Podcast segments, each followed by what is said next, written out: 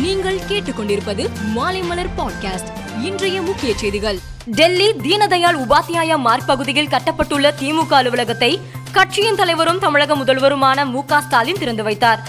கட்சி அலுவலகத்தில் அமைக்கப்பட்டுள்ள நாற்பத்தி ஐந்து அடி உயர கொடிக்கம்பத்தில் கொடியேற்றினார். இந்நிகழ்ச்சியில் சோனியா காந்தி வைகோ ப சிதம்பரம் திருமாவளவன் உள்ளிட்ட பல்வேறு தலைவர்கள் கலந்து கொண்டனர்.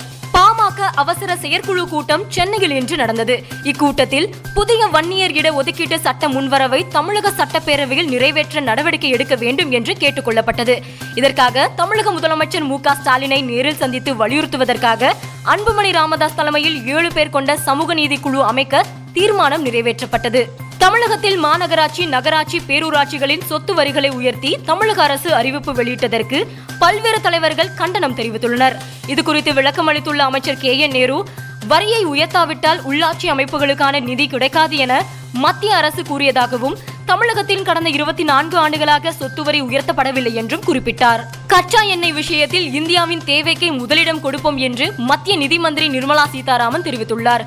கச்சா எண்ணெய் குறைந்த விலையில் கிடைக்கும் போது தள்ளுபடியில் இருந்தால் நாம் ஏன் அதை வாங்கக்கூடாது என்றும் அவர் கேள்வி எழுப்பினார். இலங்கையின் பொருளாதார நெருக்கடிகளுக்கு அதிபர் கோத்தபய ராஜபக்சே எடுத்த முடிவுகளே காரணம் என கூறி எதிர்க்கட்சியினரும் பொதுமக்களும் போராட்டத்தில் ஈடுபட்டு வரும் நிலையில் நாட்டில் அவசர நிலை பிரகடனம் செய்யப்பட்டுள்ளது. மேலும் போராட்டங்களை ஒடுக்குவதற்காக இன்று மாலை ஆறு மணி முதல் நாளை மறுநாள் காலை ஆறு மணி வரை முப்பத்தி ஆறு மணி நேரம் ஊரடங்கு உத்தரவு அமல்படுத்தப்படுகிறது. தனது உயிருக்கு ஆபத்து இருப்பதாக பாகிஸ்தான் பிரதமர் இம்ரான்கான் கூறியுள்ளார். மேலும் அந்நியர்களின் கைகளில் எதிர்க்கட்சிகள் உள்ளதால் தனது நற்பெயரை கெடுப்பதற்கான முயற்சியில் ஈடுபடுவார்கள் என்றும் தெரிவித்தார்.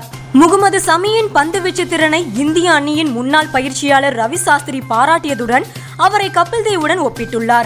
கபில் தேவை நள்ளிரவு இரண்டு மணிக்கு எழுப்பி பந்து வீச சொன்னாலும் அவர் அருமையாக அவுட் ஸ்விங் வீசுவார். அதுபோலதான் முகமது சமியும் என்கிறார் ரவி சாஸ்திரி. அவர் அருமையாக அவுட் ஸ்விங் வீசுவார். அதுபோலதான் முகமது சமியும் என்கிறார் ரவி சாஸ்திரி. மேலும் செய்திகளுக்கு மாலைமலர் டாட் காமை பாருங்கள்.